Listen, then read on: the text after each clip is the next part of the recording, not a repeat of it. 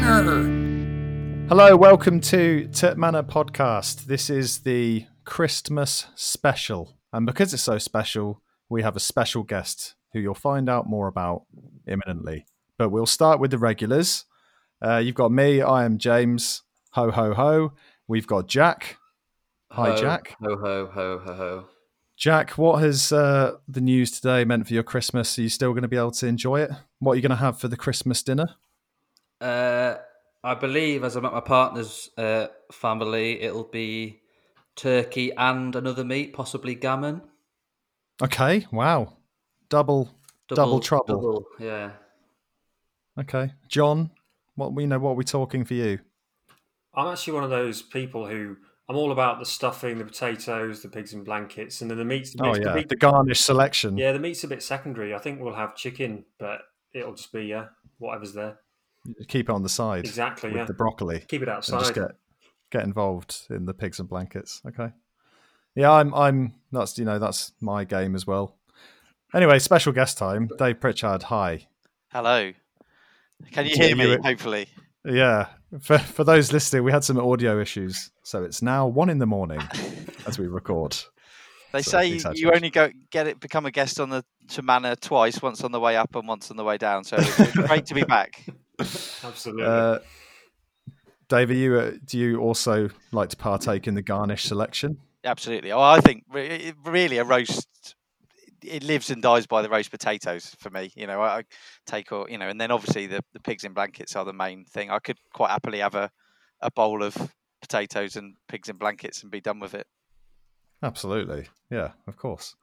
Um, right. So what are we doing today? We're going to, we haven't had a pod for a while. So I think there's been Forest Green in the Tin Pot Surprise, then Blackpool, which was only a week ago, but it feels like, was it a week ago? Yeah, it was. That feels crazy, doesn't it? Jack, you were saying the same thing before we started recording. Um, and then obviously Northampton, which was a bit more positive, so it'll be nice to talk a little bit about that. Um, but Dave, you're going to treat us to a bit of a quiz, hopefully.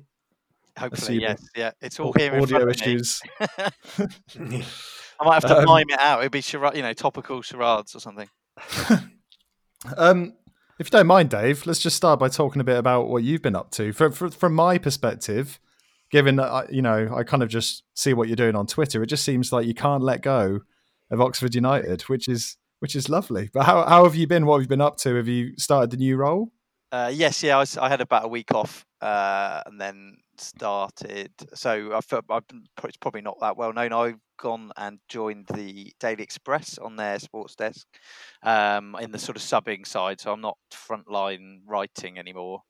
Um, but... Yeah, it's a bit different, it's, but it's given me a bit of a chance to get a bit better work-life balance and things like that. So, um, but yes, in terms of Oxford, of course, you, you know, you can't. It's been twenty-four seven for eight and a half years for me, so you just can't yeah. sort of switch it off. So, um, so yeah, I've been logging in and seeing games like the rest of you have been all this time. Um, do, you, do, you, do you consider yourself a fan? I think I messaged you this. I was like, it's, de- it's delightful that it wasn't just a. A chop, like a slice down the middle, and then you're off, and then Oxford is no more to you. But do you consider? Are you more of a fan of Oxford than Gillingham now? That's what people really need to know. Yeah, I think that's. The, the, I'm pretty confident about that. And the the, the the weird thing was last time when was not that I ever supported Gillingham. I make that clear, uh, Kath. Um, but. You know, I went from covering one club straight to picking up another. It's not like it's not the same this time because I'm, you know, it's not it's not like I've gone to and and I'm embedded with another club. So um, yeah, and it, I, I you certainly, yeah, like you say, you can't can't just flick it off as a switch, can you? And uh, you still kind of know the people who are involved and, and everything like that. So um, did you so, give yeah. um did you give K R a clip round the ear? Um, for, annou- for announcing your departure before you had the chance to um, pen a lovely op-ed or um, do the mega thread as you did. Yeah, it was um, typical Carl, really, wasn't it? But uh, it was very nice what he said. But uh, I was a little bit, oh, that's um, that's a couple of days earlier than I hoped. I thought, to be honest, because it wasn't live on the radio, I thought they'd just chop that bit out. But he, he didn't say much else, to be honest. So um, I think they kept it in. Oh, it was good. Um James seems to be doing a good job as well. Yeah. He's grown into the role. He was straight on B B C Oxford, wasn't he? Yes. Like, when he took over, yeah. Yeah, yeah. He's um, yeah, he'll he'll be great for, for the role. There's literally no one better on the planet who could have stepped in to, you know, take over straight away. So uh, yeah, I'll sort of keep an eye on, on how it's going. You know, I said I'll offer him any help I can do, but he's he's not really needed it so far. So yeah, it'll be it'll all be fine. Cool. It's probably one of those things as well where until there's a change, yeah, in the staff, the management, and the players move on, then it'll be interesting to see whether you you stick with it, because then, like you say, you know people behind the scenes and everything like that. So yeah, I'm curious. Well, it's yeah, particularly how quickly, you know, squads are overhauled these days. You know, hmm. um, and yeah. but I did think it would be longer than about ten days before a player came on that I had never heard of, which is obviously Gatling O'Donker. And you know, I sort of keep an eye on the youth setup fairly, you know, fairly closely, and he wasn't a name I, I'd come across. So I, I thought it would be a little bit longer, I have to say, before someone uh, turned up that I didn't know. But um, that was the chap. He he scored the penalty. Youngest was he? Did he break the record? Youngest ever youngest player? player? Yeah. At what? twelve? Was he fifteen? sixteen? He was sixteen, wasn't he? Yeah, sixteen and something. Yeah. Fifty-five days, wasn't it? He's, I two. think I worked out. He yeah he was. He was just he just turned one when Moose made his pro debut for. That was it. Yeah. Do you know what? I even captured that on the notes before knowing you'd be on the pod, and I, I've even said Dave Pritchard said. Oh, that's good. I probably wouldn't have had that bit in there yeah. if, if if you weren't on. That's I'd fine. have claimed it. I'm used to that. um, just quickly, for my own ig- ignorance sake, when you say you're not on the front desk type thing and you you're subbing, what does subbing kind of mean? So basically, we. It's the the uh, story is written by a, a reporter, and it comes to us, and we put it on a page, put a headline on it, make it fit, all of that. You know, captions. You know, the okay. the, the pictures are done by the art desk, but um, yeah, we sort of polish it up and and ch- ch- take out the errors. Cool. Okay, I get it. Yeah.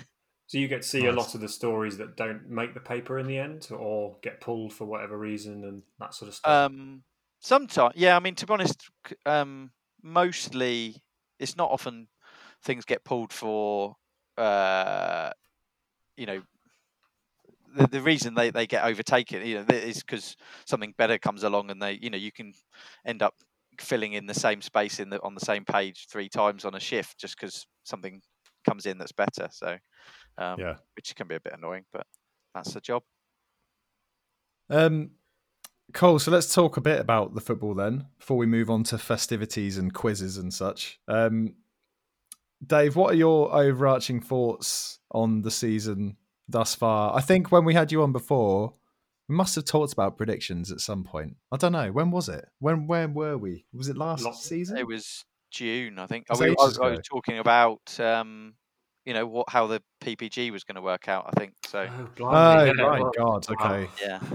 Okay, so I doubt we were talking about predictions for the following season, not knowing we didn't know there would be a following season. Yeah, true that. Um, how how do you generally feel like it is gone? Um, um, I guess at the same time, what what do you think we should be looking forward to um, between now and the end of the season, assuming we can finish it? Yeah. Um, well, I mean, it's easy to look back now with hindsight, um, but perhaps it was a little over optimistic to expect another season like we had. You know, they, they clearly overachieved to get where they did, and without, you know, you could have had exactly the same season without Josh Ruffell's header at Shrewsbury, and we wouldn't have had any of the summer stuff. Yeah. Um. So, I mean, that's one thing. It's clearly been bumpier than any of us really hoped it would be, you know, thought it would be, um, and various reasons behind that, you know, some unfortunate, I mean, the, in some ways, the first half of this season is kind of summed up by Cameron Brannigan's bizarre, you know, tragic yeah. injury. Two people every year type thing. Exactly. With that condition, not, yeah. You know, not two people in Oxfordshire, two people in the whole country. Um, and, you know, just a complete freak thing. And, and of all the people, you know, you couldn't have, you know, you wouldn't wish it on anyone, but, um, you know, he's such a key player.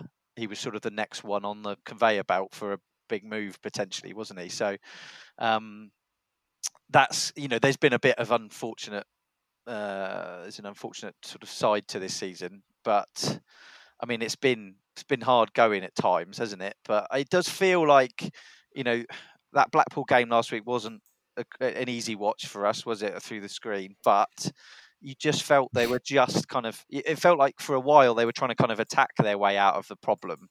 And it, you know, and, and the bottom line was they were kept conceding two goals a game, and it's just you can't deal with that week in, week out, and expect to pick up points regularly. So it feels like they've definitely kind of, in the wake of what happened, uh, you know, in the unfortunate last ten minutes of the, the the game we won't mention, they've kind of gone, right, we're sorting out the the yeah. leaking of the goal, you know, and they, they've hardly conceded a goal since, have they? I think it was one goal to Hull, who were the leaders. Where, so, where were you sat on the whole Sean Clare discussion? It's much, it's obviously much discussed on this pod with yeah. varying kind of viewpoints. Um, do, you, do you think that was a big thing with regards to the defence um, in general? Or? I th- I think, to be honest, he it was probably, you know, I could see why K R was still sticking with him, because a lot of it is you kind of hope that he'll kind of play his way out of trouble. But I think potentially he needed a little time out just to kind of work things work things out. I mean, he's been, you know, he obviously was involved in, in breaking the deadlock against um, Northampton, and and has, um, you know, has operated sort of a bit further forward most of the time, hasn't he? So I think he just, it was a tricky one. And let's hope, you know, he could build on, on what's gone on so far, because, you know, as much as he was kind of a, he was a little bit of a scapegoat, wasn't he? And but no one, you don't you don't want that for one of your players. You you, you want them to, and you know he he's not massively experienced either, is it? You know, it's not like he's twenty-six, twenty-seven with yeah. three hundred games under his belt. You know, he it's all confidence, and he he's clearly there's a player in there. It's just how you use him potentially. That's which is um, maybe they're, tr- they're sort of getting to the bottom of that. But you know, winning four nil helps everyone, doesn't it? And and you kind of um, you hope that they can kick on. Although yet again, there's the next game is you know scratched from the record, so that's that will be a frustration for them. Um, who would you say has stood out the most in terms of players that we brought in? Then, um, well, I was sort of. Uh, you know, very big on the Marcus McGuane bandwagon uh, in pre-season. Uh, and though, you know, it, he clearly took a long time to get going, but he started to, to deliver, hasn't he, I think. Um, For sure, yeah. And we're starting, you know, and he's another one that you, you kind of go, you know, he's been around a little bit, but it's, confidence is, is massive for him. I mean, I, I'm really, you know, it's a real shame about Joel Cooper, because I think every time I've seen him, Um, there's been something there. He's clearly raw, um, and you just hope. And you know, potentially a lot of this w- was, you know, I, I don't think the sort of details have come out about his issues back home, but I think it's quite, you know, it's clearly not none of his fault. But it, it's they are human beings, and stuff like that is going, you know, is going to affect you. So hopefully he can kind of, you know, deal with it and and come back stronger for it. So. Um, He, because he's one that you know you felt like there was something there. Um, I mean, Rob Atkinson's probably the one, isn't he? I know he's wasn't, he didn't sign in the summer, but he's he's made his debut this this season. Um, he's a. Re- Did you see the video of him trying Thai food? Jack, you were you you were watching this, weren't you, the other day? Yeah. Lots of emotion. Yeah. He, well, we've talked about his lovely voice previously, haven't we? And him in a Thai restaurant talking about how he dropped a lime in his Thai cooking by accident. Um, was quite a, quite an entertaining watch, to be fair. Sorry, Dave. A, that was just a bit of an right. anecdote there. I always think when you see those videos, you kind of think you don't. You've sort of drawn the short straw there. I think. I mean, I don't think yeah. many are sort of sticking their hand up to be to, to do things like that. But uh, he's a very cool customer. He's a. I really enjoyed interviewing him when I was, you know, at the Mail, because he was. Uh, he's just got a very. Suave, you know, he oh, yeah. he reminds no, me a bit of like James Hunt, something like that. You can see in another, you know, in another life, he um, because nothing seems to faze him, and, and he plays like that. Um, and you just feel it once he's got fifty football league games under his belt. What a player he he could be, you know, because he's so good, go you know, bringing the ball out, and he's sort of a sort of mirror image of Rob Dickie in a way, isn't he? You know, imagine those two playing together; they'd end up being a a front two, wouldn't they? who, yeah. who was who was the slickest player you you interviewed over the over the time? If Atkinson's up there, who were the other slick slick meisters? Dave, hi. Had a great, great to see you. Great game uh, today, I thought. Yeah, that's a good question. I mean, people who sort of unflappable. I mean, Moose is completely. I, I you know, yeah. I cannot imagine him. You know, the minute he he looks rattled, it, you know, it's time to run for the hills. I think because mm. um, you feel like he's someone who's been there and done it. In terms of others, um, good question. I wish I'll have a think. So we've, always we, had, yeah. we've always had youngish squads over the last couple of years, and so you don't tend to get the talk because they, they come in later later on in their career. So the fact that yeah, twenty-two and uh, swabbing us all is um is all the more impressive, really. Yeah, I'm trying I to think who would be the opposite end of that spectrum as well, like whether it's Brannigan or like I'm not sure who has who's got the least velvety voice in the current squad or just generally. Just just generally, yeah. Turn it on his head. I'm mm. trying to think. I suppose that's more of a dig, though. Maybe. Yeah, that's, exactly. That's, That's a harder thing. Simon Heslop was quite hard work. He, he went back to York, didn't he, Jack? Yeah, he's that. now playing uh, for the mighty Blyth Spartans. Is he? Well, there you go. Not a bad side. They nearly went up, didn't they? Let's talk about that. um, cool, but yeah, back on Rob Atkinson. Absolutely agree. Um, the thing that I, I find quite funny watching him is he seems to put his head down. You know, when he goes on those runs, he looks up once every like ten minutes, and he seems to retain the ball. I think it's incredible. So, like, as soon as he is actually getting his head up a little bit more, perhaps maybe even the end product's out of there. To be fair, he doesn't really lose the ball though, so mm. maybe it's working for him. I don't know.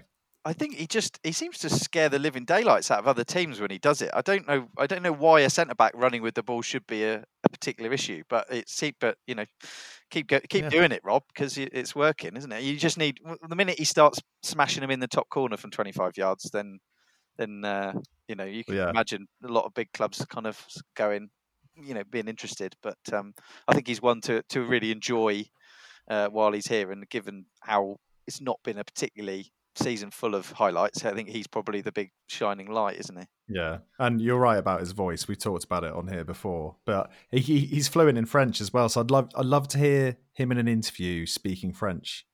It's a shame we never made that happen, you know. Yeah, he but. that was so funny when he, because one of the first interviews he did that this season, he got asked about that, and it, he, you know, just sort of about his background in France, and his his sort of response to that was like, "Oh well, we we wanted to live in France, so we just went and did it. Like it's the easiest thing in the world." So, uh, no, fair play to him. He, he I mean, he he could be M I six at, you know, in the none, you know, Monday to Friday and whatever. But um, no, good good luck to him. I, I enjoyed watching him play. Um, the games recently, just going back to that Blackpool game. I I forgot they'd won five out of six, I think, going into that game. And yes, we didn't play great. In fact, it was a horrendous spectacle, at least the first half. But then I think it was fair to say, like John, like looking at the last ten, fifteen minutes, we were the more dominant side, and the, the chances that we had, um, that point-blank header from Messino, I think we were more likely to win looking at the last ten minutes. So all in all, it was a decent decent result, wasn't it? Yeah, I mean, I felt the Blackpool game was when we truly stopped the rot, so to speak, and we decided that we weren't going to give away naive, silly goals, and you parked the Swindon result, as we've already touched on. I mean, they they were a dangerous team, and they had two wingers that we'd probably have in our potentially have in our team as well, and by all accounts, gave Ruffles a, a nightmare first half. But it sounds like we stabilised, and as you say, Moose scores that, and we've it's a lovely one nil nicked away victory, and momentum goes even further. But, you know, ultimately for me, it was more about actually the defence looks pretty solid now. Like we've touched on Atkinson. I think Elliot Moore's, he's in, imperious now, and he's not making those mistakes. He's not missing the odd header. And it's not just Sean Clare being out of the team, although a lot of it will be the fact he doesn't have to, he can look at Sean Long and go, Sean Long? Sam Long? a, long. A hybrid of the two. That would be a good thing, actually. Sean Clare's pace with Sam Long's ability. But anyway, headband. Yeah, yeah. Um, I think so. That's a, that's a massive thing as well. That those two as a pair just are really looking solid and aren't going to make individual mistakes. And Jack, we're like the thing we m- mentioned around our defending recently, I think it was against Hull, Ruffles was exposed a little bit down the left in there, especially first half, then seemed to um, kind of sort that out. And then, but against Blackpool, it, to John's point, it was definitely a common theme again. But I, I can't ever work out whether it's a Ruffles thing or whether it's the other person on the left wing thing, whether it's Shodipo or Obita or whoever. But I think it's probably a bit of both, and it comes back to the what Dave mentioned about we were trying to stop the rot by attacking, and in more recent games we've tried to stop it by being just more solid.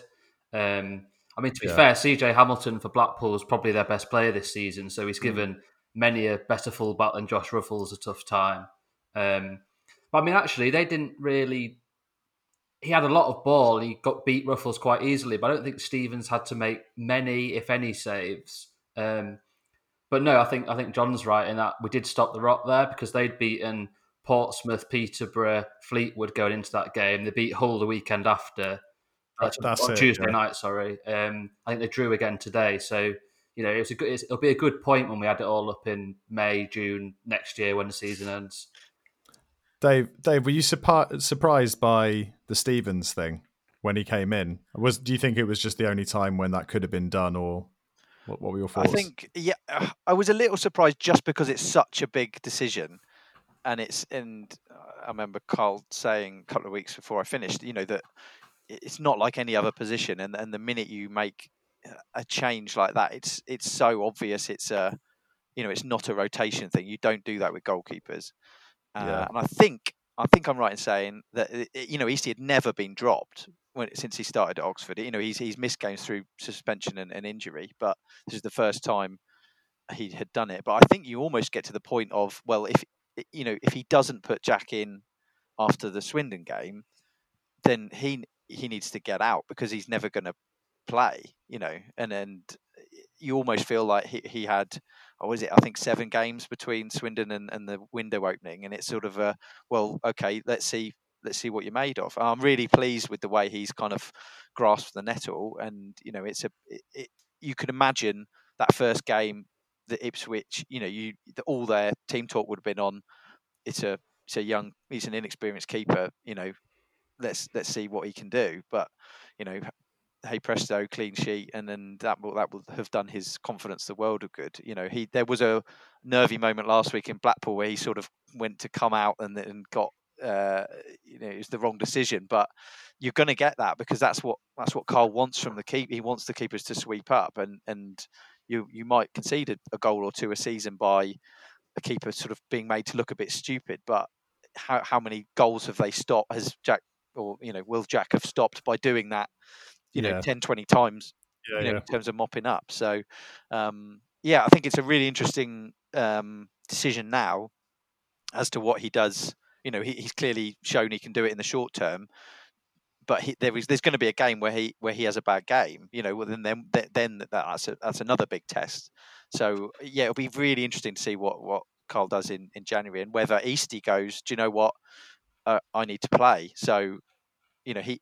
He, yeah, what do you do? Yeah, exactly. It's whether or not. How old's Eastie now? Thirty. I think he's two ish. Not that old. Thirty-one, I think. Uh, yeah, see, that's still four years. Thirty-one, left, yeah, at least. Yeah. So, so it's it's a big one, isn't it? You might Eastie might want to move on in January and, and get you know then you'd have to sign one. If you don't.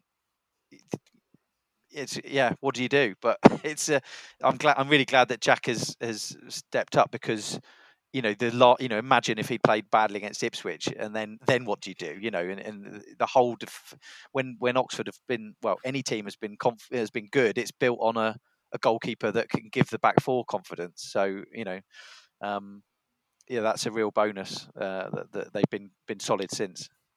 Can't imagine that pressure more so than any other position where you can at least get dug out by teammates. But yeah, it's unbelievable, wasn't it? To yeah. go in some of that run of fixtures, get thrown in. And John, the one thing I think I've taken notes of mostly with Stevens is that he's he looks confident enough to try something different with regards to his distribution. Um, and it's the same, like, it, it's noticeable, isn't it? Yeah, there was a couple of really nice ones where he sort of did that kind of almost flat kick out that kind of out onto the wings that that works quite well. I mean, the thing about Stevens is I don't think he's even had to have like an eight out of ten game yet. Isn't I don't really recall lots of games where he was making lots of saves and keeping us in it, which is a reflection on the defence. It's not a criticism of his performances. Um, yeah.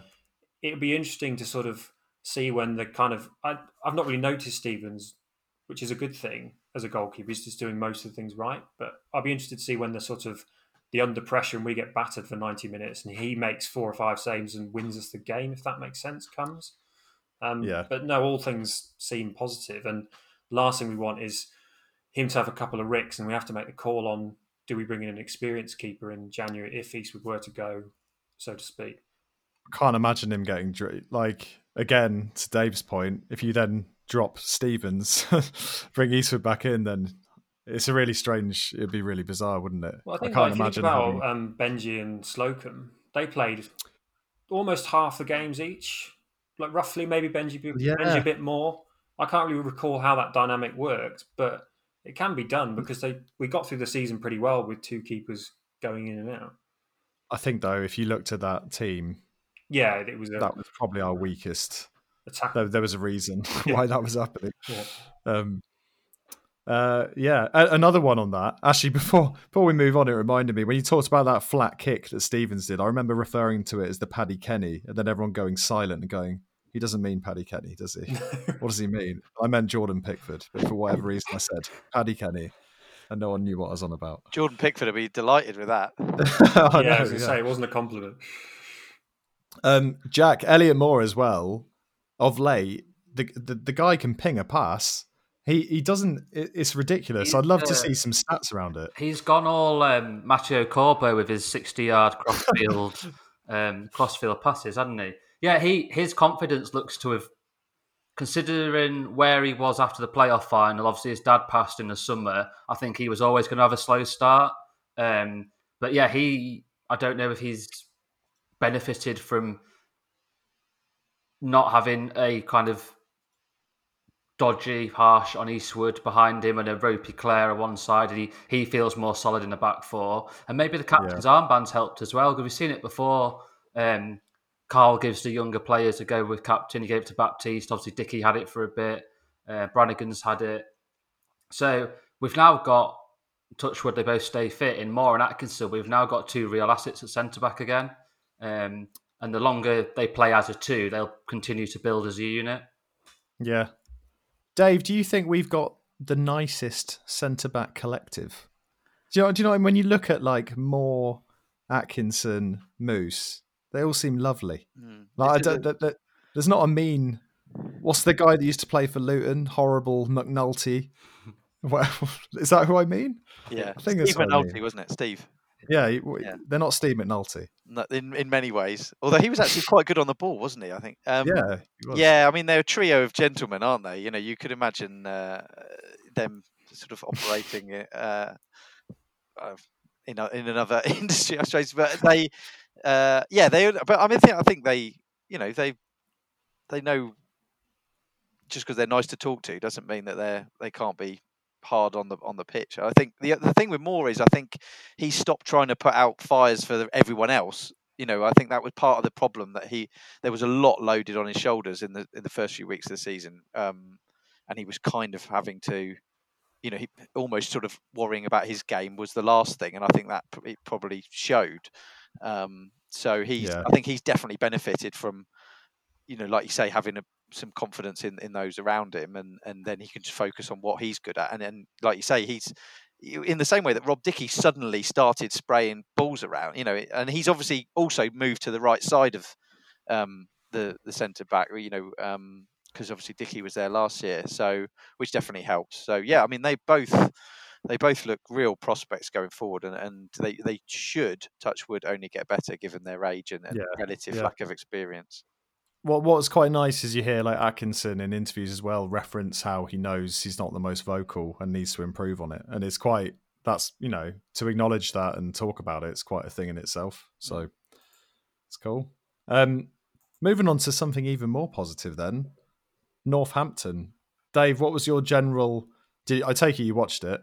Well, I was working, but I did see the, you know, the tweet. I was following the tweets from from afar. But uh, yeah, I mean, I, that that game did not. I did not recognise that from a, a Northampton visit to the Kassam during my yeah. time covering them. Uh, but I ha- I was at Oxford City to see them get knocked out there, so I actually I wasn't very surprised at all because they they look they looked a poor team. They were. John, Jack, did we all watch this together? I, everything blurs into one. We did. We did. We did. We did watch Good. it together. They, John, they like first half. It was still nil nil, wasn't it? But my God, Northampton over the course of the ninety minutes were shocking. So, but we'll obviously move on to the more positive side of this in a second. But they they were, but I kept sort of comparing it with the Hull game and some of the other and the Ipswich game, thinking, God, this opposition's awful.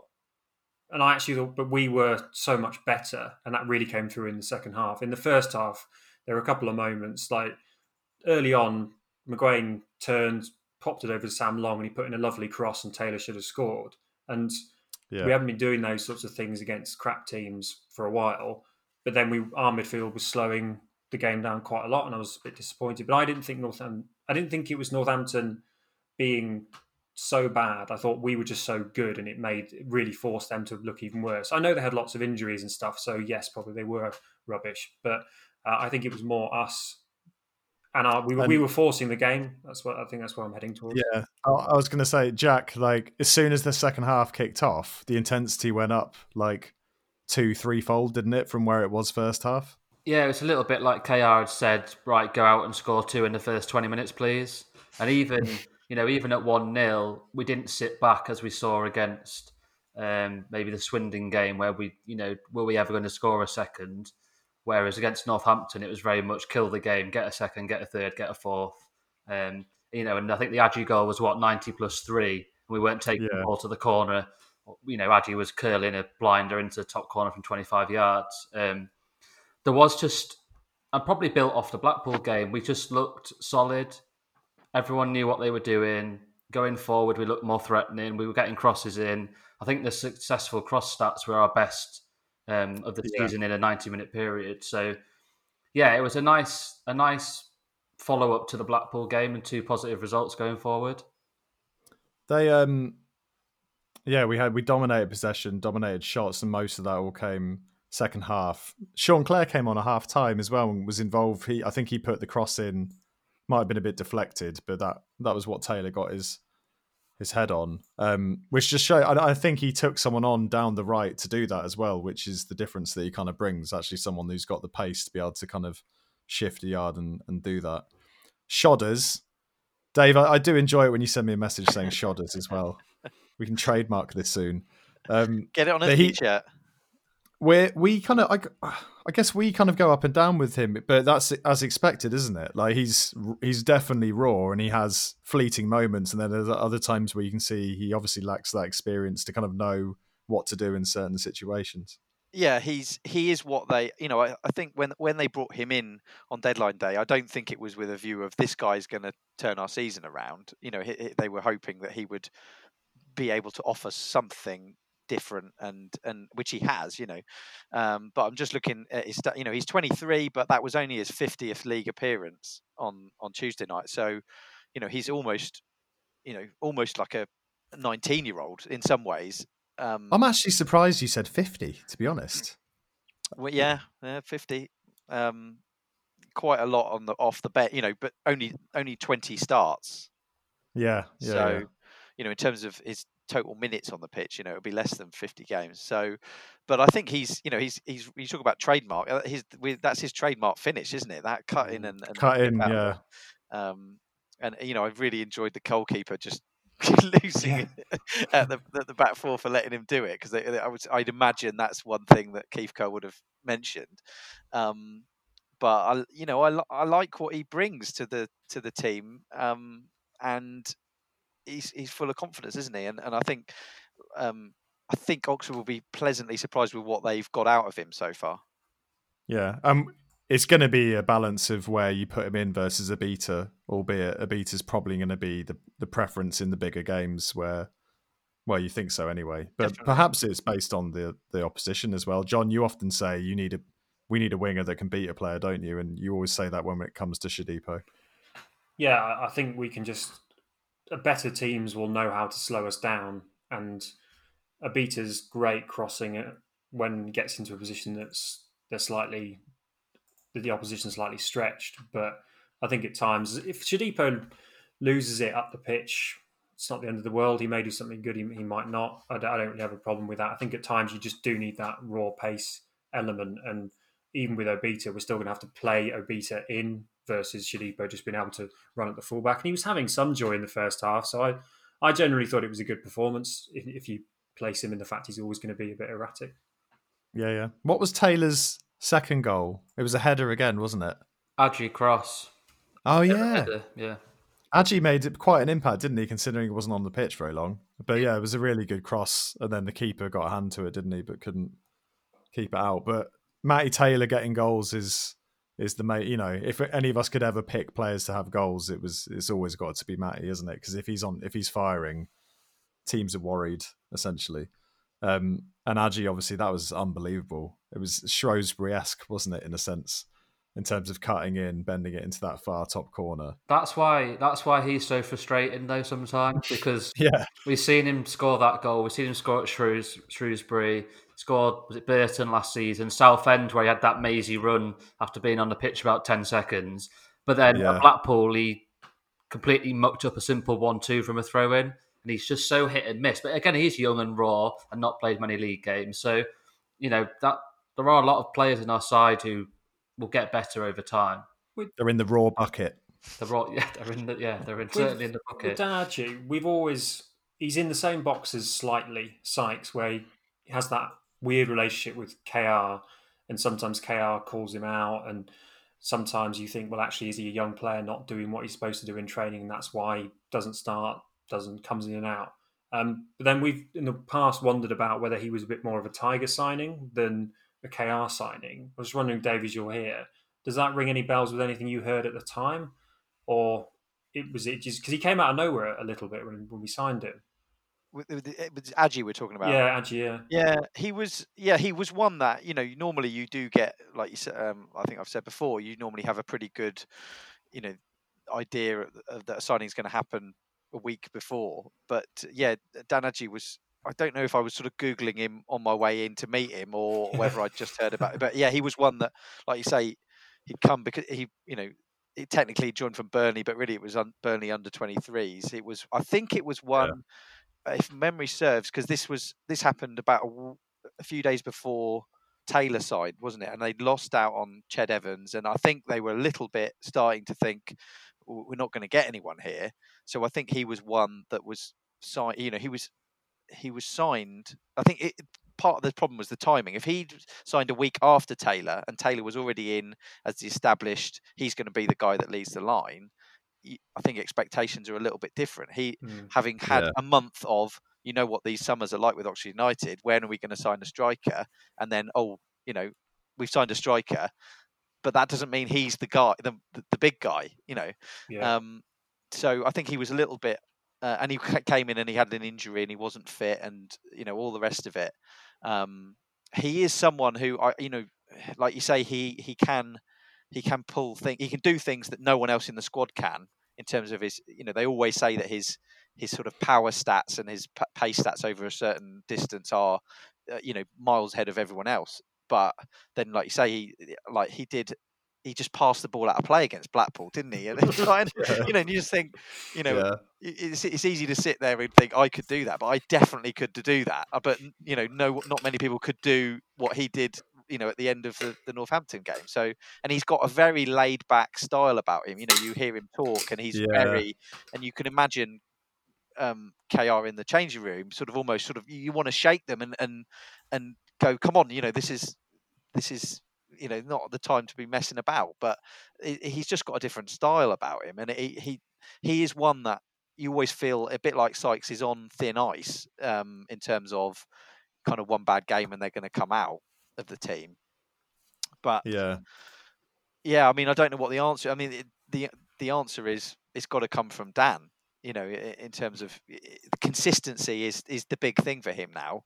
Um and yeah I mean he's got three goals this season. um, to different goals. I mean, I think they they were quite enjoy, quite liked his goal at Gillingham. I don't know if you remember. It was sort of it was that yeah, goal that looped up, and he, he it was a real sort of yeah. poacher's goal. And I think they were, you know, that's that's the sort of goal that they they you wouldn't think of him scoring, but. Um, Yeah, I don't know if it's a focus thing or, or what with him in terms of, you know, he seems to do the hard things well and the and the easy things badly. So um, he's definitely a he, he arrived You're as right. a Man- project. Managers do always seem to, yeah. So I was going to say managers do always seem to love when strikers score those crappy goals, and we as fans are like, well, yeah, he just poked it in. Who gives a toss? Like, um, I think um, I think he's got to stick. He's worth sticking on with though. Um, You know, I think for at least another season for the development side of things. I also particularly enjoyed the goalkeeper meltdown, linking to your other comment after Adji's goal, because the substitute had come on, did the laziest closing down for Northampton, and then Adji banged it in the top corner, and the keeper was just going absolutely. Yeah, it was particularly amusing. It, the thing I find interesting, and you you alluded to it there, is that Adji's kind of body language is the thing that's really obvious for everyone. It's like it's. Managers would surely nitpick at that stuff more so than you'd expect fans to. Actually, I'm not sure with our fans. I'm bad for it as well. But like, it is really obvious when they kind of have a different kind of level of intensity to others on the pitch. And I think that's the, the reason where, why starting Dan Adji doesn't seem to be the thing, because he just he starts like that. Whereas if he comes on thirty minutes left, he seems more energetic and everyone around him is starting to tire and he looks more effective. So I think it's that direct thing. Um, just quickly, because we, we mentioned it there, the whole kind of Sykes, Adji, the public stuff that K R gets up to every now and then, you know, when he's a bit emotional after a defeat. There's been some tough times recently, you know, some difficult results, some consecutive difficult results. I, I know it's, it's probably still difficult, difficult for you, Dave, to talk too much about it, given you've obviously still got those relationships, but... Do you think that was all handled in the right way? Is there is there any more to the Sykes thing beyond, you know, the kind of mistakes that we've all seen where he's not tracking his man at Swindon? The Sykes one is probably the one that fans are most interested in. Yeah, I think um, it, it's hard because you only get that one dimension of it in terms of when he's come out and said it. And you kind of think, firstly, the, the Sykes one was, you know, he's come on as a substitute and hasn't done something basic, you know, in a derby that you know, they built. They really, they really did get it. I, I my impression was that, that of the importance, and and and just because fans weren't there didn't mean that they they they didn't get it. Um, so I think that they were very in a season of fairly low, uh, you know, fairly not many highlights. They were desperate to to deliver that derby win. So when something when when it, they lose control of a game like that on the back of something so simple, I think it, it it's very easy to, to fly off the handle about that. I mean, Sykes is an interesting one because I think I think if you go back, there's not many. T- you know, he's coming up to two years he's been here, and that you can't think of too many periods where he you can be confident that he's going to start the next two or three games. He, he always seems to be yeah. one that comes out after one bad bad game. Um, I think this part of the frustration with him is he, he it looks like he's cruising at times where, you know, he's clearly a talented player. Um, it potentially he was a, he was not helped by how good Gavin White was when he, you know, and how quickly he settled and, and all of that. Cause you kind of, everyone, it's the same with Cooper. You, you view those players through the prism of, of how G- G- Gavin White did.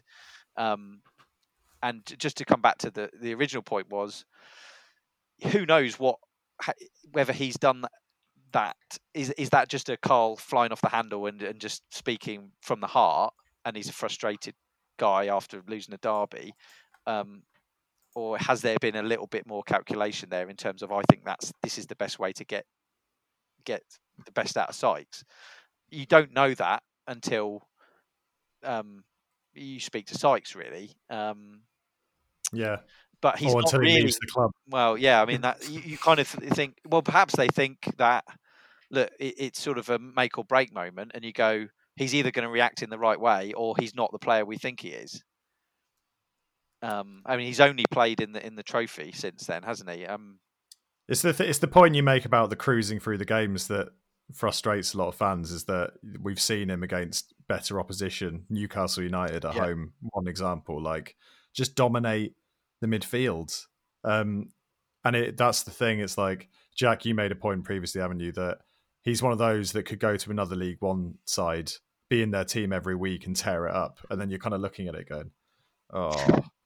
um, but yeah, it's it's an interesting one. Um, do you know what? Coming into that Northampton game, we had only Wigan had scored less goals than us in the league, which I found interesting. Um, that's a stat there, Dave. You, you could have used that yep. back in the day.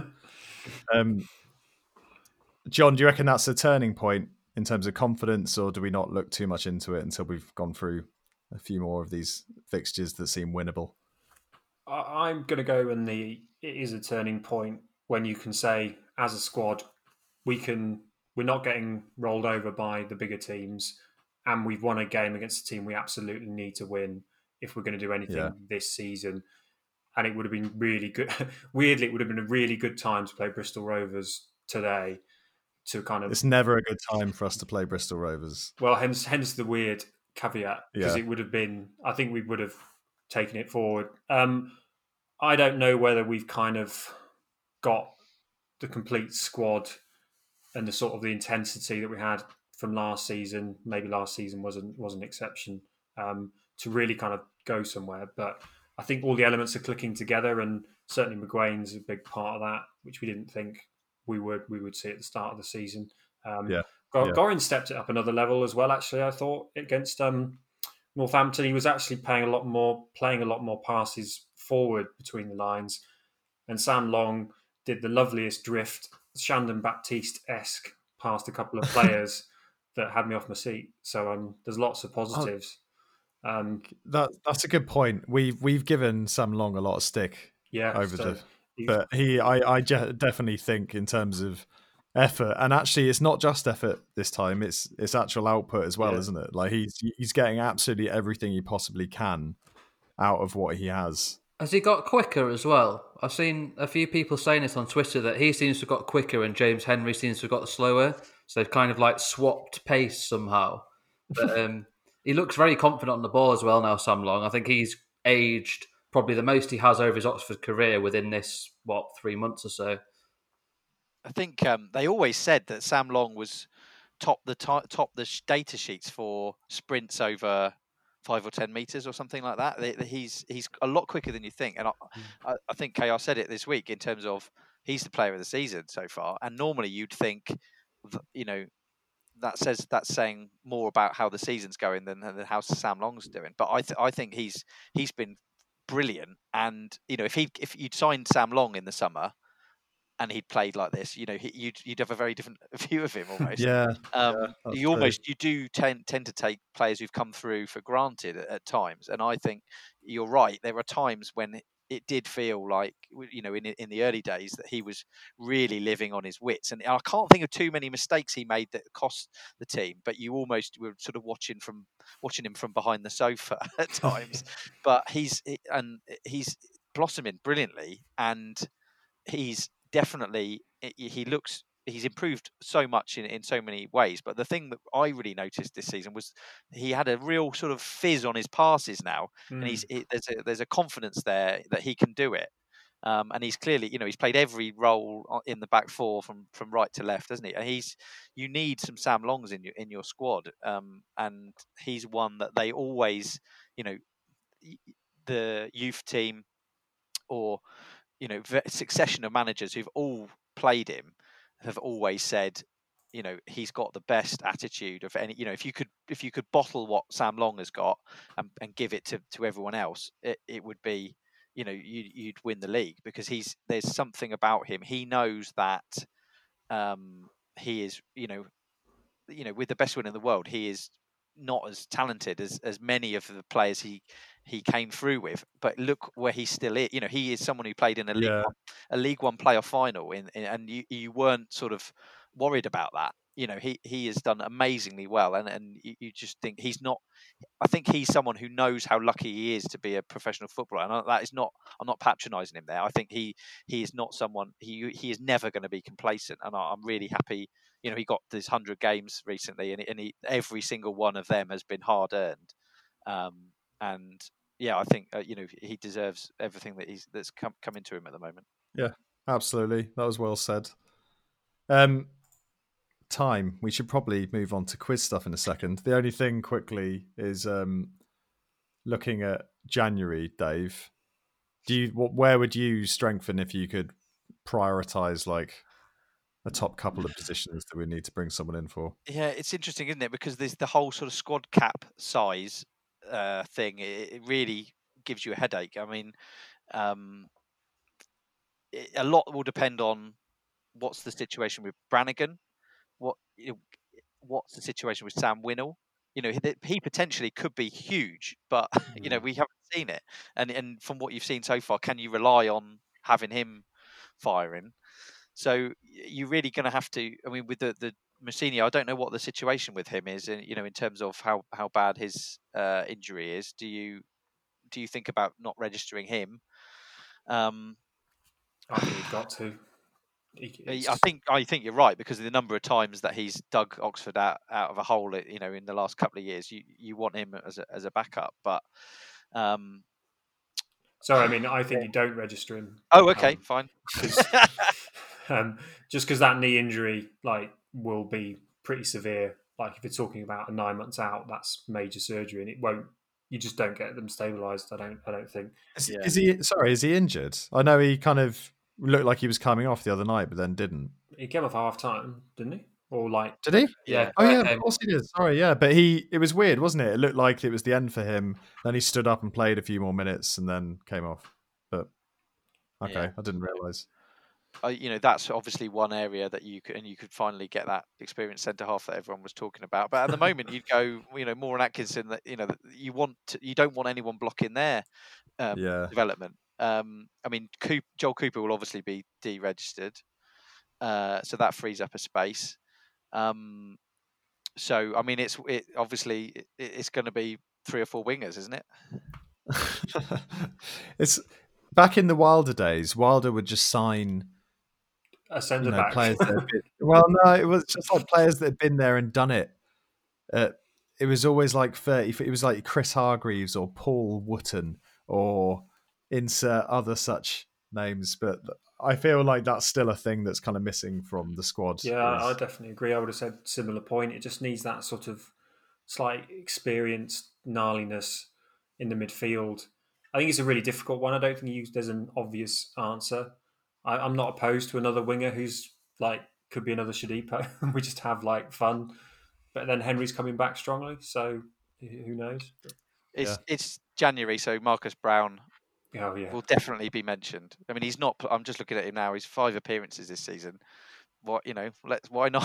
Well, Gavin White, as you said, Jack, he played for the first time on Tuesday night, or whenever it was, and is that shot, got, is that shot window appearance? Time he got he got he got dropped again today. White unused sub.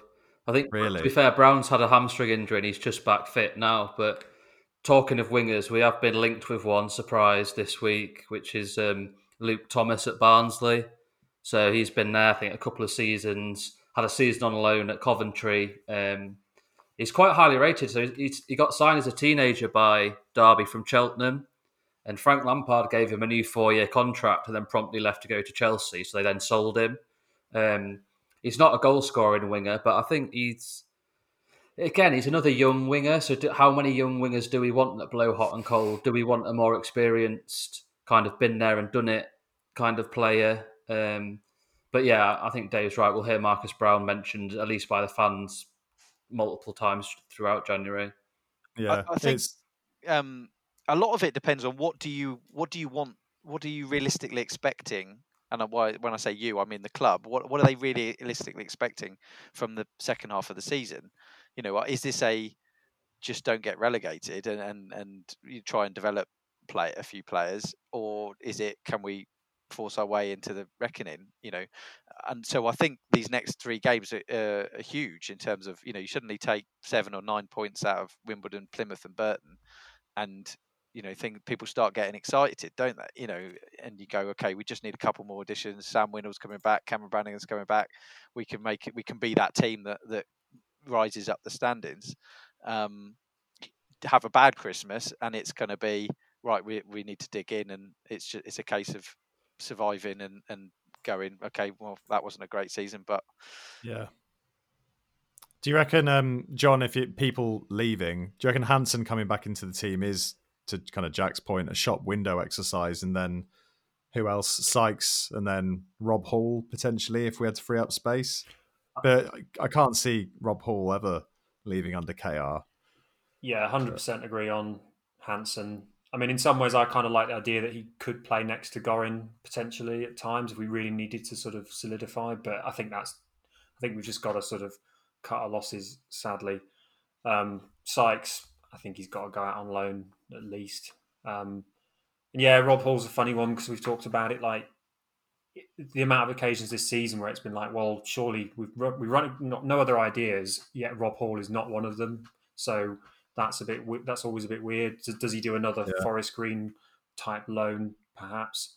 Um, I think we might just be in for a bit of a sort of eyebrows raised transfer window, really.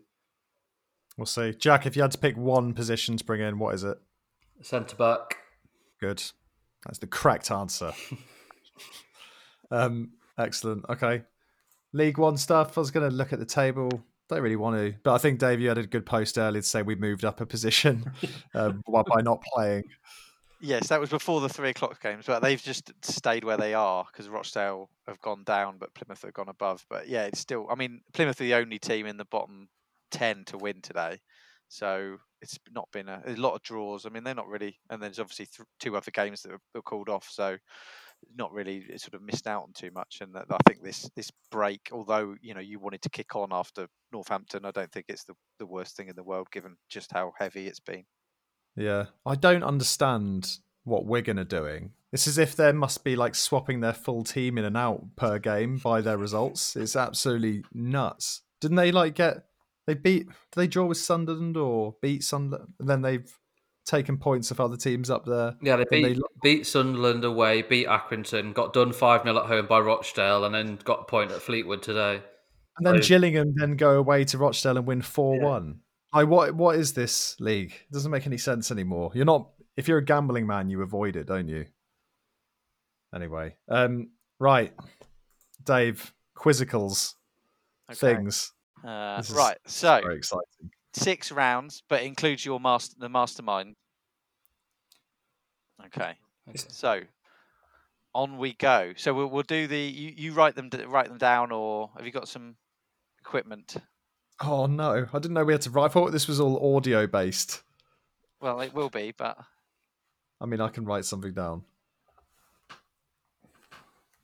Uh, right. So the first round is. Festive fun. Festive fun. It's a Boxing Day round. Okay. Okay. So I'll read them out as well, but you see, you can see them. Question one, and play. You know, this is play along at home fun as well. So, right, question one: who scored for United on Boxing Day last year to defeat Michael Appleton's new side? Are we answering, or are we writing no, and keeping it to down. Ourselves? Okay. So those listening, you got to play along and basically tell us what score you get. Yeah, exactly. Okay. Okay, number two. Which side did United play twice on Boxing Day in the space of four, four years in the last decade, winning three one away and three nil at home? Oh, I actually know that. That's that's good.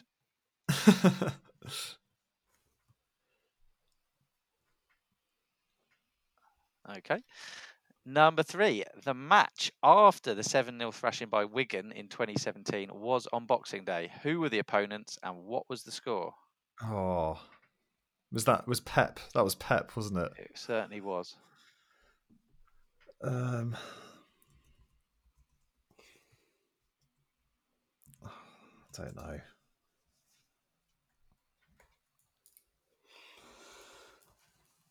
I think I forgot. A week or yeah. so after that seven nil. It's probably right. Number four, that game was away, but how many other trips have United had on Boxing Day in the last eight seasons, including this year? So how many other away games in that time? Um, Mm-hmm. That's hard. We generally get lucky, don't we, with draw Boxing Day games? Yeah, I would say so. It's thrown that the way you've written that question has thrown me, because I I was thinking the other game was at um, home after the Wigan one. Okay, well, you probably haven't got that question right then. Yeah. uh, okay, number five. True or false? Chris Wilder never lost a Boxing Day game in the Football League with Oxford United.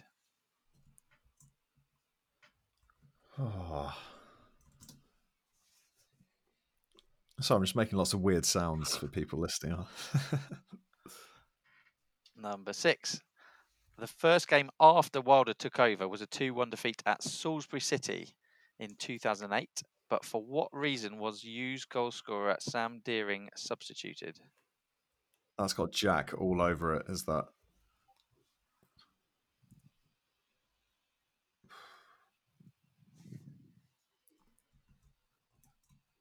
Okay. Number seven, more than eleven thousand turned out for United's Boxing Day game in their first season in the conference, only to see a goalless draw. Who were the visitors to the Kassam Stadium? I was there. I remember it.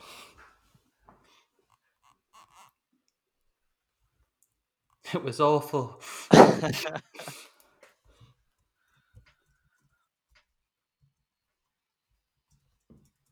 I don't know. Okay. And final one in this round. How many goals did Richard Hill score for the Hughes against Walsall on Boxing Day nineteen eighty-eight?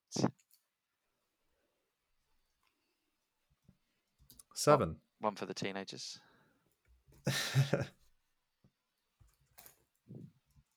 How do we do this? Is it answers all at the end or uh, round by we'll round? Have, uh, we'll do the answers after after the second round.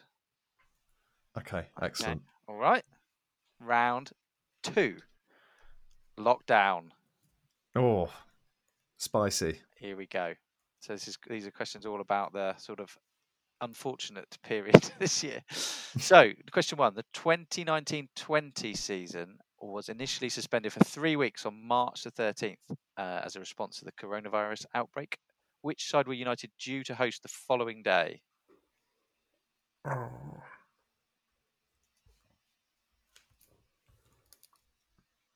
I even made a special spreadsheet with all the fixtures in, with lots of colours in it. I still don't remember.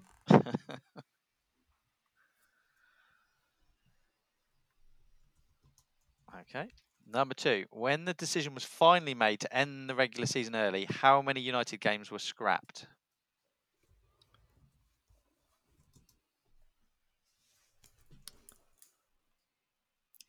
I think said spreadsheets helped me with that one. As long as it's not on your screen now. That's, no, it's not on my screen.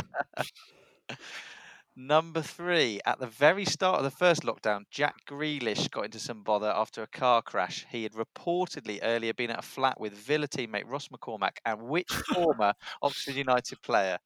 If you don't know this, you will never guess it. I've, I've got it. I, I remember seeing it in the paper. Yeah. I remember thinking, what on earth is that guy doing there? Good. Feels like got some answers there. Uh, in April, Christian Ribeiro dressed up as David Brent to perform a birthday song for which former Hughes teammate? It was pretty good, actually. Oh, I saw the video.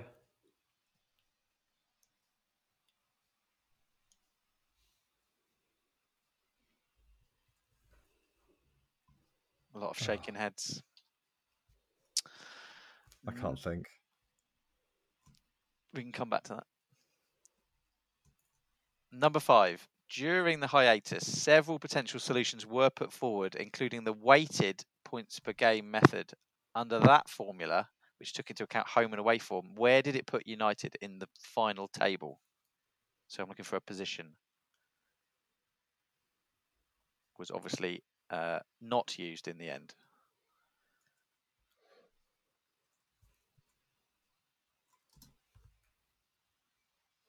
Okay. True or false, the playoff semi-final first leg at Fratton Park was the first competitive fixture United had ever played in July.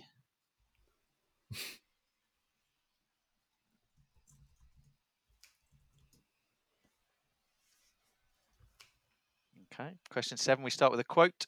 I wanted the responsibility to take the lads to Wembley. Who volunteered to take the decisive fifth penalty in the shootout against Portsmouth? That seems so long ago now. It does, it does doesn't it? Okay, and the final question in this round. Who came on in the one hundred nineteenth minute of the semi-final with the specific job of taking a penalty, becoming United's first ever fifth and sixth substitutes? So looking for two names here.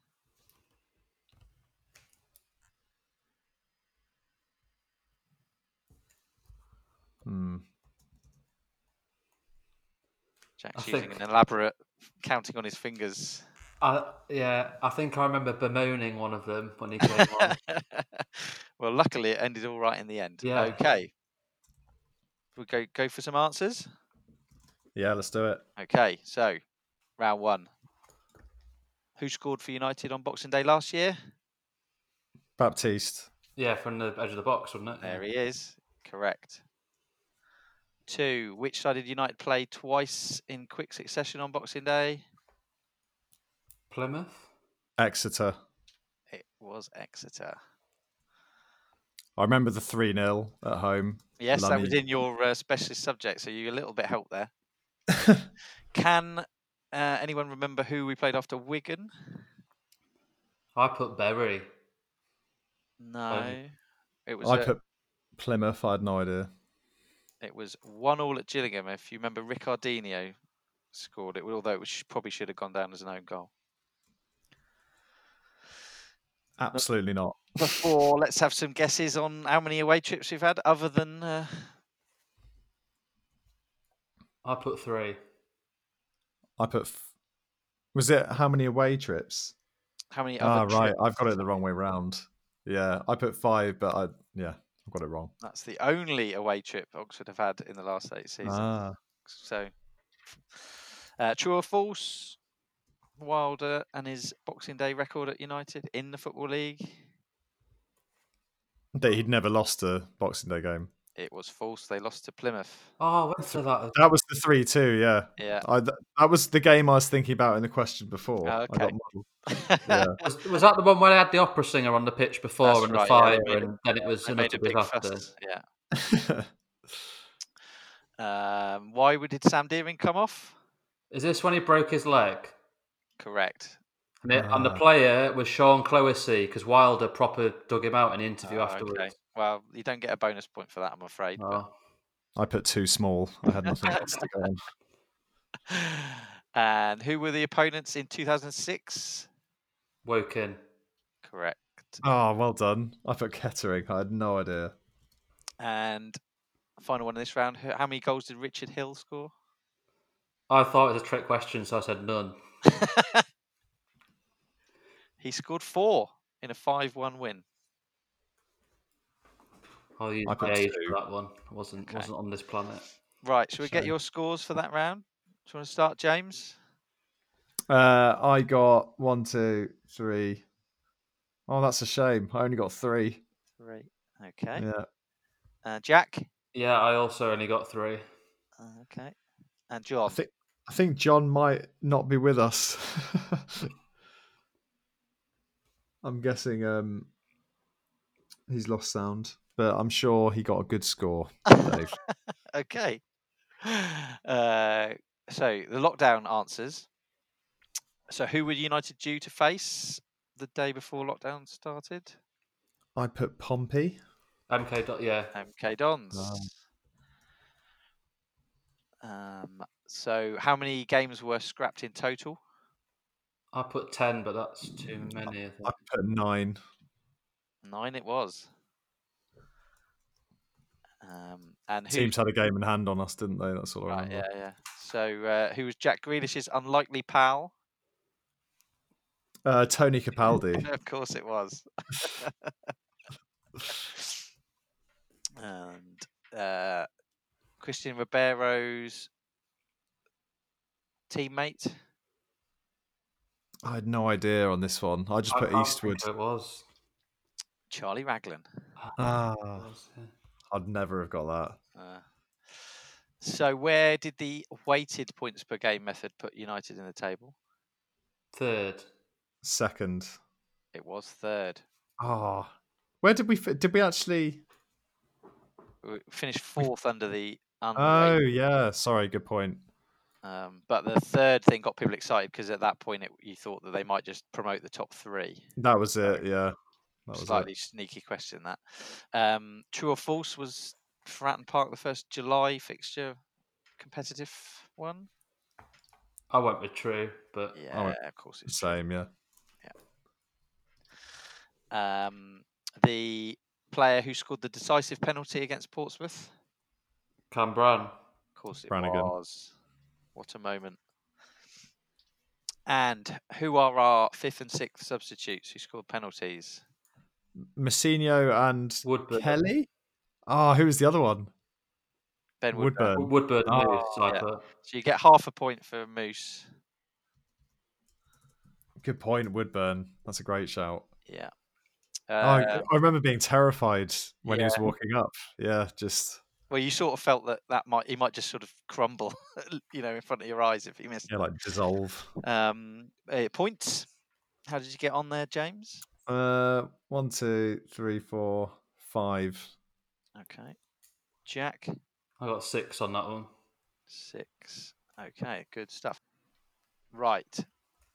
This is round three.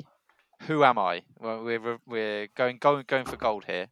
So basically, you will get uh, clues for a signing from Michael Appleton's first balmy season when there were about forty-five players.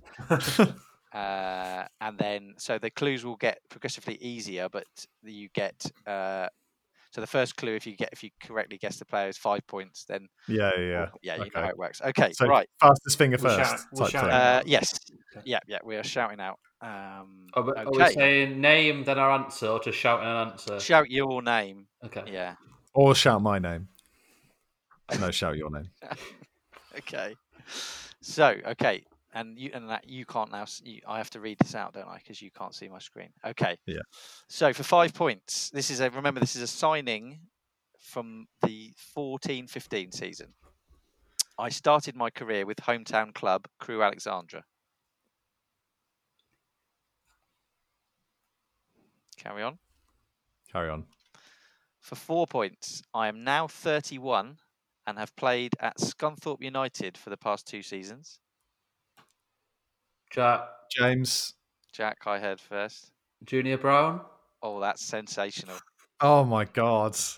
That's terrifying. There we go. I don't know how you've got that, but there we go. I was going to go with Slocum. Didn't Slocum go to Scunthorpe? He came from Scunthorpe, didn't he? Ah, okay. Right, so there's four points there. That's a big, big move. There he is. I've got a picture of him, but uh, you can't see it now. Okay, here's the next signing. I once spent half a season playing for C S K A Sofia.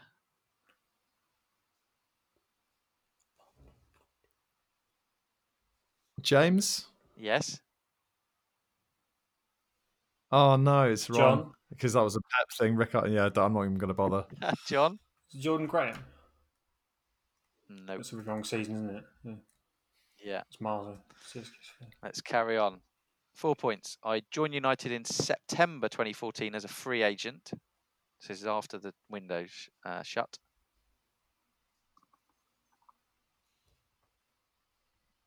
No. Okay, for three points, my debut came in the first league winner Michael Appleton's United reign, the three one success against Accrington Stanley. Jack. Yes. Uh, Howard. Bri- Brian. Brian Howard. Correct. I don't even remember who that is. He was uh, the guy who came from. He, he was part of Barnsley's uh, F A Cup run to the semis. Well, you wouldn't have got the next two uh, questions then. uh, okay, wow. Uh, I mean, this is predictable now. Yeah, so next guy. For five points, my middle names are Armani, Keanu, Roma. Jack will get this in a second. Jack. Wow, here we go. It's uh, big dunks, isn't it? Of course it is. A N We've talked about his middle names on the pod before, definitely. Well, I'm just stuck in the Ebenezer like land at the moment. I, I just sat back and waited that. for Jack to say it. I didn't even. I didn't yeah, even start. I can see it. Wow, he's dominating. Three to go in this round. So for five points, my senior debut came with United. Good luck getting that one from from that clue. For four points, my use loan was twice extended before being recalled at the end of the January transfer window. I was then sent back out on loan to a side that reached the League Two playoffs at the end of the season.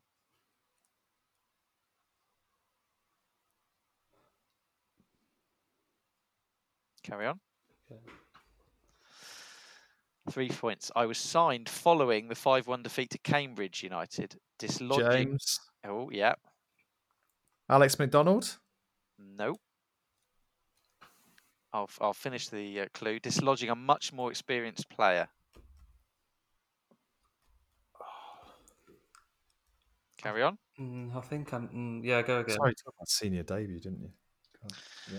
For two points, I retired from professional football in October due to injury.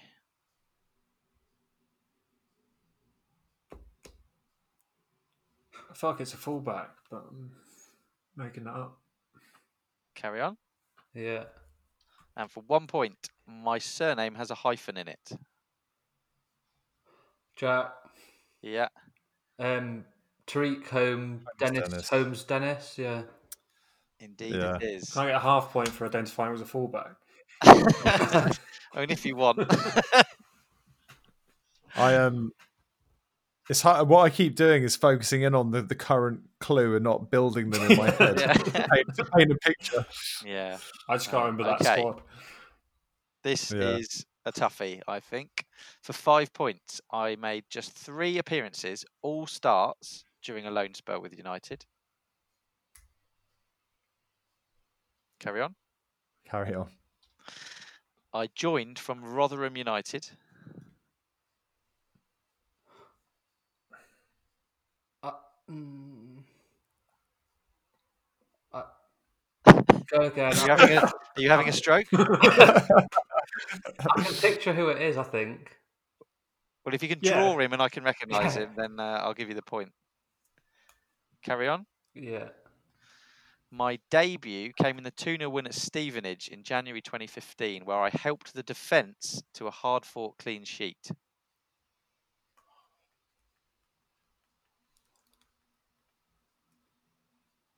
No chance. No chance. For two points, I am now at Notts County. Jack. Yes? Richard Brindley. Yes. Goodness me, this is a slaughter. I could have predicted this one. Jack Jack has a, a history of what? How do we term it? Pointless Your, knowledge. Pointless, pointless. Wow. Oxford United trivia. Until now. It's not pointless, is it? Yeah, that's the point. It's not pointless anymore. No, it's two, all been building up. Yeah, I knew there was two a reason pointless. for remembering players all these years. Right, final one. I made one substitute appearance on loan with United. I'll, I'll just carry on because I don't think that's. You get this now, Jack. I will... I... Yeah, I might just uh, throw my microphone out the window. I've got to think. I know it. Go, go, go, go! No, go! I, I, I want it. I want it. I think it was one of those random loan signings. It Rizzullo is now at Banbury. Correct. No. I told you, random loan signings are my element. Wow. How? That, that actually makes me feel better. That you answered that about all the rest. Yeah, we didn't have a chance, wow. did we? Full house. Unbelievable. Here we go. Right, it's the mastermind round. It's what you've been waiting for. Oh. So you you have each got ten questions on your specialist subject, and I'm about to find a stopwatch. You have ninety seconds to to answer as many as you can. Oh my god! And I I did them in the order that they were sent to me. So, James, you are up first. Would you like to tell people what your uh, round is? What I think this is the only thing I'll get right. Uh, the fif- the fifteen sixteen season. Good, because that's what, that's what I've prepared for you. Okay, good. Okay, are you ready? No. Okay, well, we're starting anyway. Right, here we go. The season began with an uninspiring one one draw at home to which team? Crawley. Correct. After beating Brentford four nil in the League Cup, which Championship team knocked United out in the second round? I was there. Sheffield Wednesday. Yes. Uh, number three, Liam Sercombe's first Hughes goal came in the win at Brentford. How many goals did he score in all competitions that season? eighteen. seventeen. Oh. The route to the J P T final included a two nil victory over Swindon Town in which round? Second round, we had a bye for the first. Very good. Oxford United equalled their club record biggest away win in the Football League twice during the season. Name one of the opponents. S- Stevenage. Yes. Which player who started the season with United went on to claim a title winner's medal?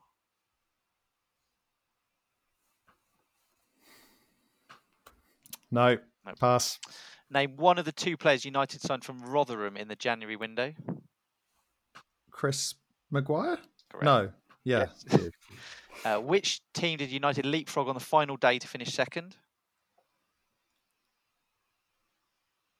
Oh, I don't know. Not North. No, I don't. I don't know who You're else. You're out of time, so you may as well take a guess. Rotherham. Uh, it was Accrington Stanley. Would have I forgot about them. I'll take that. One, two, three, four. The time Five. pressure adds a different element to it. I like it. Five points there. That was not bad at all. Uh, so. Next up is Jack. What's your specialist subject in this? I, I think I said something like goalkeepers from ninety-seven to now or something loosely related. Well, the, the information that was fed back to me was uh, goalkeepers in the last twenty years. So I've taken yeah. that to be since uh, two thousand. That's fine. Okay. All right, let's just restart the stopwatch. Here we go. Which overseas stopper was in goal for United's first game of the new millennium, a two one home defeat to Wigan Athletic?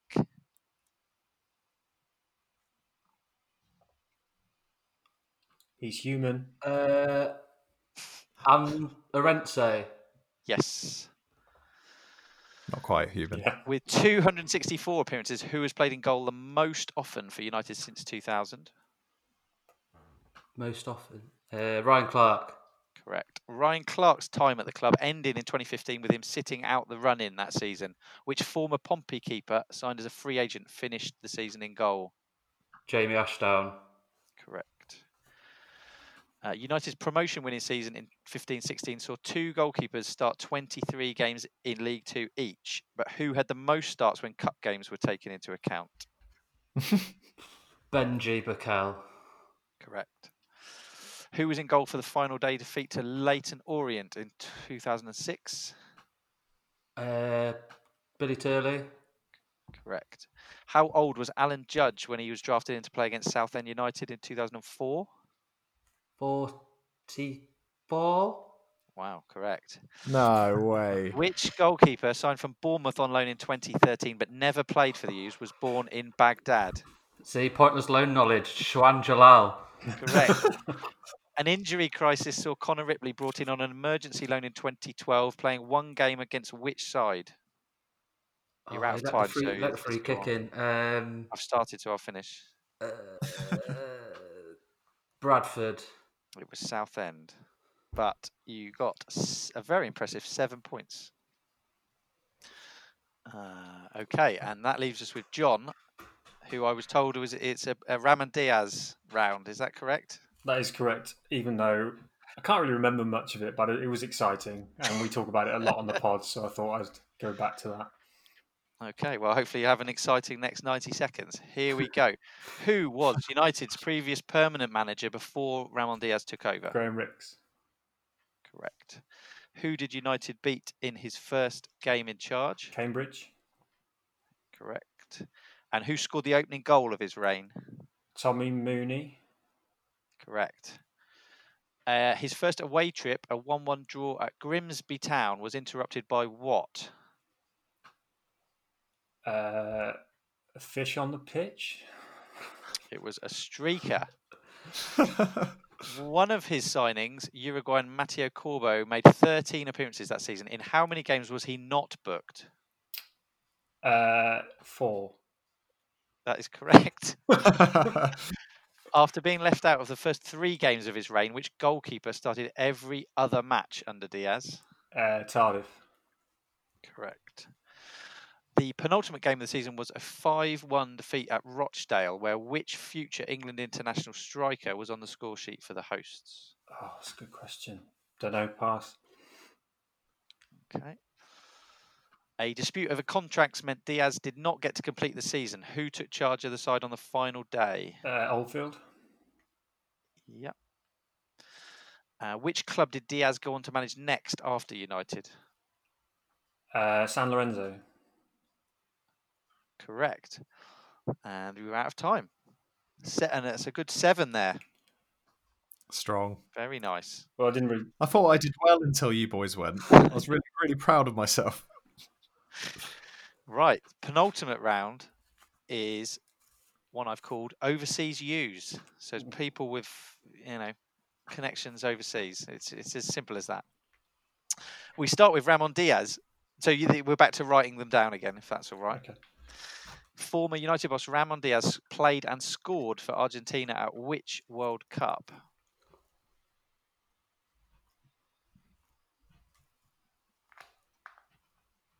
Okay.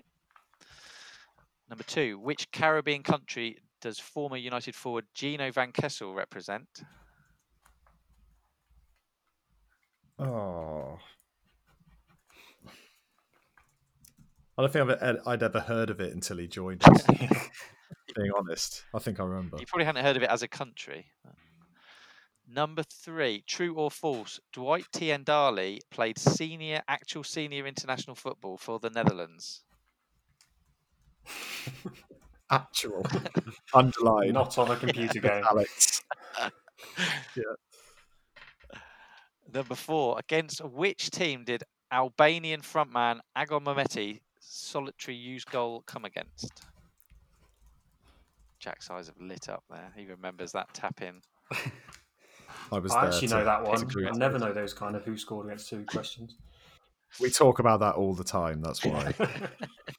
It's sort of you're just sort of reassuring each other that it did happen. Yeah. Number five. Which striker who spent two seasons with United under Chris Wilder was born in Oklahoma City? That is the United States. Oh, I actually know this. I think. Okay. Number six, Alex Gorin's C V includes a spell playing for which Portuguese side who won the Primeira Liga in two thousand, two thousand one? That is before Alex got there.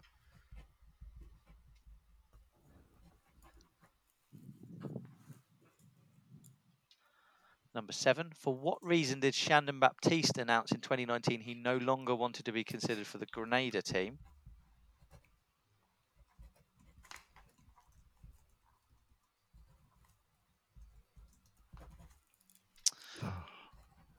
Number eight, after spending a year at United without making an appearance, which Hong Kong-born player was bought by Wolves in twenty nineteen?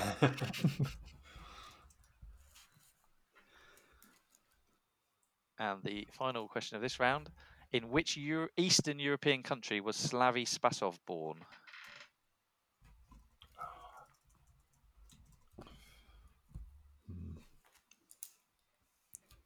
The... Can I just ask quickly? Yes. Was there, were there nine questions in that? Yes, there were, yeah. Good, not ten. And then right. the um, Baptiste one, was that what stopped him from playing for what Granada? The reason, yeah. Okay. Okay, right. We're going to get to the answers now. So, Ramon Diaz played at which World Cup? eighty-six. Oh, yeah, I went eighty-six. I put ninety. It was eighty-two. Oh, Uh, which Caribbean country does United forward uh, X for, forward? I don't know. I don't want to alarm anyone. Um, Gino Van Kessel. Caracas. Yeah, Caracas. Yes. Yeah, Caracas. Yeah, them. Caracas. Yeah. True, true or false? Dwight Tiendale played for the Netherlands. True. True. It's so you know so true. It, it, it's he did play two games for the Netherlands. It's unbelievable.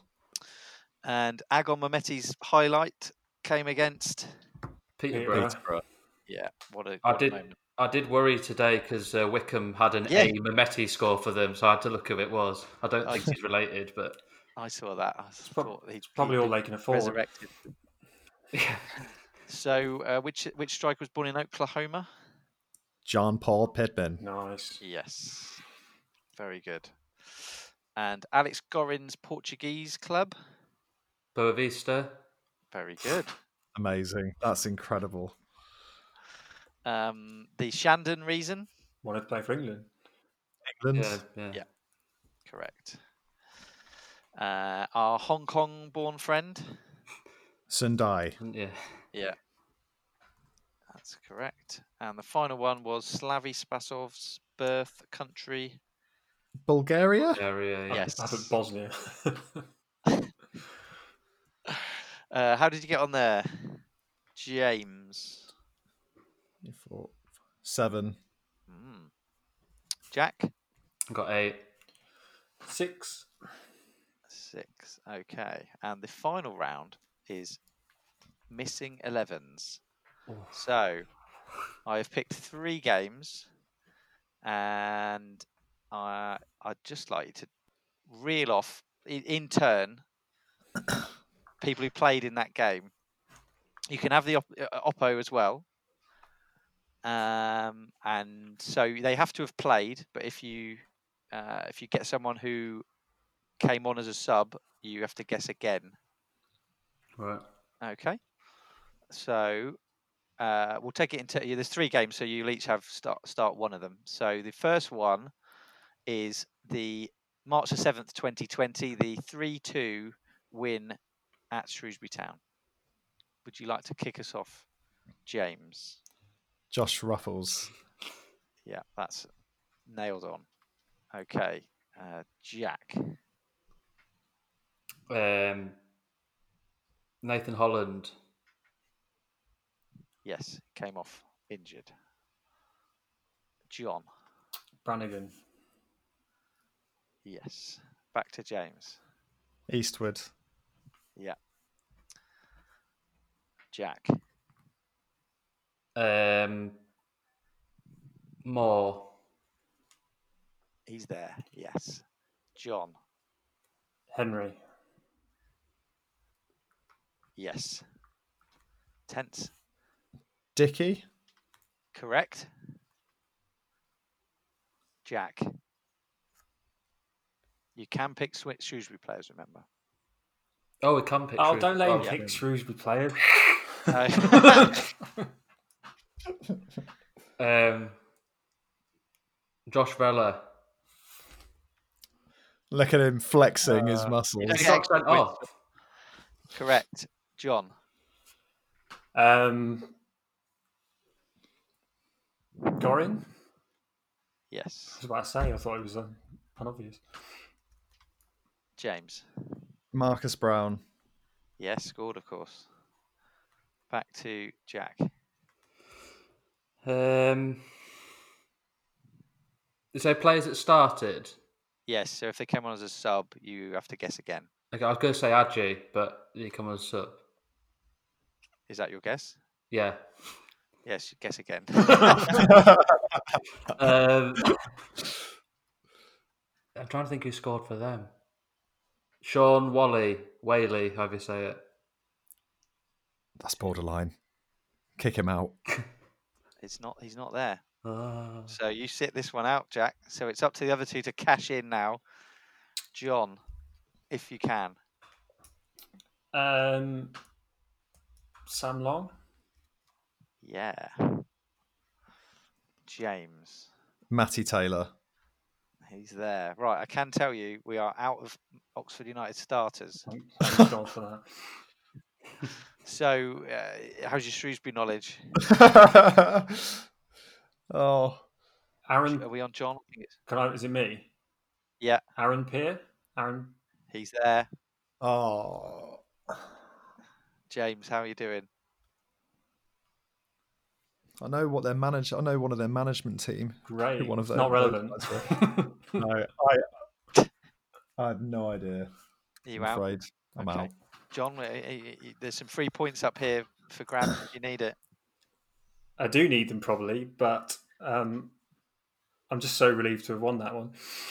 Um, well, you've got the same points as James at the moment, so oh, it's, I it's technically. Uh, so we're just naming Shrewsbury players. Yeah, that's what it boils down to. Um, I can't know. Can't think of any more. Okay, I'll just let Jack know more now. Well, he's he's frozen out. He's he's, he's back though. He's for the next, the second game is actually another three two win. This time, the Swansea City game in twenty sixteen. Um, Jack, would you like to kick us off? Um, Jake Wright. He's there. John. Uh, Lundstrom. Yes. Circum. Yes. Sorry, I couldn't see him there for a minute. Back to Jack. Um, Slocum. Yep. John. Is Kemar Roof in there? it, it rings a bell. Yes, he's there. James. Jefferson Montero. Oh, he's gone. Oh, we're going this one. Gone early. Yes. What a goal that was. Uh, Jack. Uh, Gomez. Baffertimby. Yeah. Yeah. yeah, that's right. He scored, didn't he? He did the lion thing, didn't he? That was it. I'm glad that we punished him after he did that. Uh, John. Uh, they, they seem to have left Oxford United for you. Yeah, but I, I feel this is a bulldog. Uh, yep. Um, this one I'm a bit hesitant on. Could be one or the other. Uh, actually, no. Joe Scarts. Yes. I'll go safe. There's no one safer than that. Jack. um. Who played next to right? Exactly. Oh, Johnny Mullins. Yes. Uh, John. Uh, Hilton. Came on as a sub, so you get uh, to guess again. Um.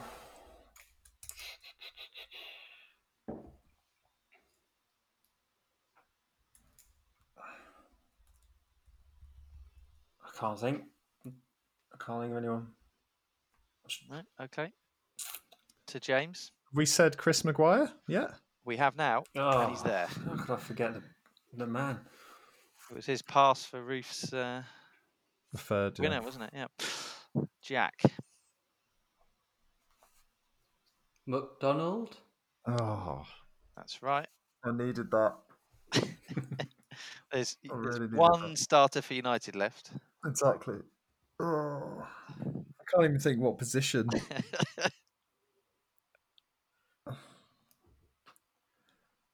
I only had McDonald in my pocket. Um, quick. John Joe... No. I'm getting confused with other teams we played. Oh, my For God. Wayne, Ra- Wayne Routledge. No. Oh, crap. Jack, would you like to fill your boots? I won't be harsh and say Shelby because he did play. Did he? Yeah. yeah. Oh. Um, I think you're going to say John Joe Kenny Hil- anyway. Did we say Hilton came on a sub? We did. Ryan Taylor. Yeah. Oh. There we go. And I would uh, have never remembered Taylor. Would you like to have a Keep go at Swansea players? Uh, Jack Cork. Yes. uh, the keeper. The keeper was Scandinavian. I don't know. I can't remember.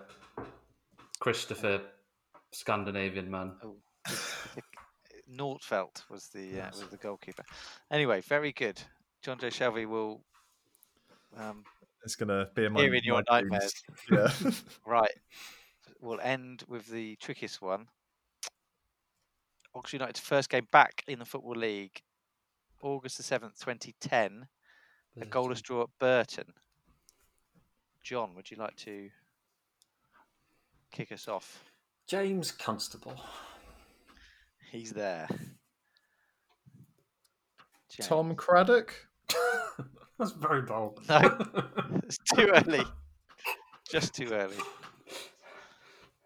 It's so bold, that answer, that Jack's screen has gone black. Oh, dear. I can still hear him. Oh, you can oh, hear okay. him. Oh, for God's sake. Jack, would you like to improve on that? Uh, Ryan Clark? Yes. Using your specialist knowledge there from your mastermind round. John? Jake Wright? Yes. Back to Jack. That's called a low-risk guess, James. Yeah, I really, really like uh, Simon Heslop? Yes. For God's sake. John. Alfie Potter. No, you might have left. No. He I left, yeah. I don't know where he was, but he wasn't at Burton that day. Injured, maybe. Well, that's disappointing. Tom. Tom Craddock. Yeah. Jack. When did I... Craddock must have started the next season with us. Fantastic. Uh, Asa Hall. Yes. It's just you, Jack, so oh. you have as many uh, as you want. Crichton. No, unused oh. sub. Oh, that's unlucky. No, Bat, Tonkin, Worley, Bullman, Midson and Green. We the uh, um, uh, you know, even Jack Mids, probably, yeah. probably isn't aware of Burton's lineup. Oh, that was absolutely daft. When did we sign Tom Craddock then? The following summer from Luton? Following August, wasn't it, I think? I thought he came from Portsmouth. Yeah. Anyway. No, he went to Portsmouth oh, from Oxford, I think. Did John McGrath play for Burton out of interest? Oh, hang on. For everyone's interest? Yes, he did.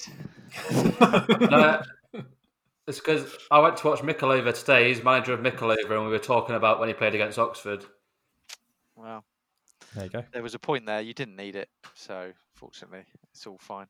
And that, gentlemen, concludes the quiz. I'm not even going to bother adding it up because I Jack's Who Am I round um, de- devastated the field.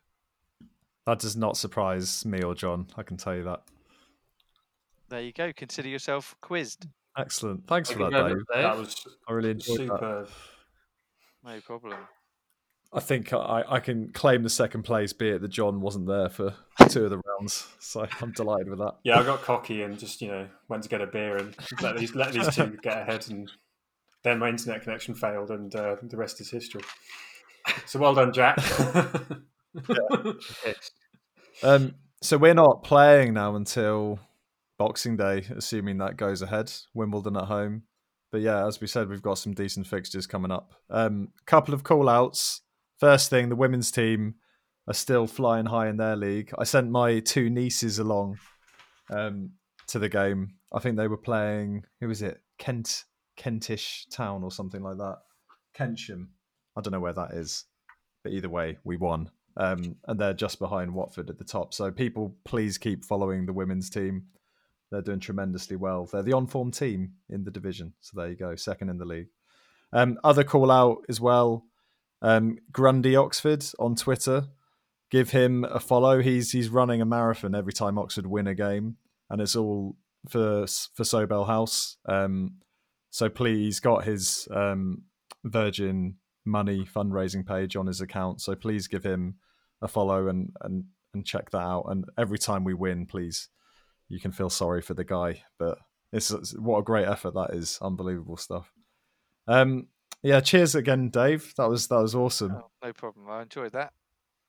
Excellent. And Jack, John, hope you guys have a tremendous Christmas along with you, Dave. And we'll probably be back, I imagine, in the new year. Um, But for everyone listening, again, thanks for all your support and feedback and getting involved with the pod on Twitter. And we'll, we'll catch you in the new year. Cheers.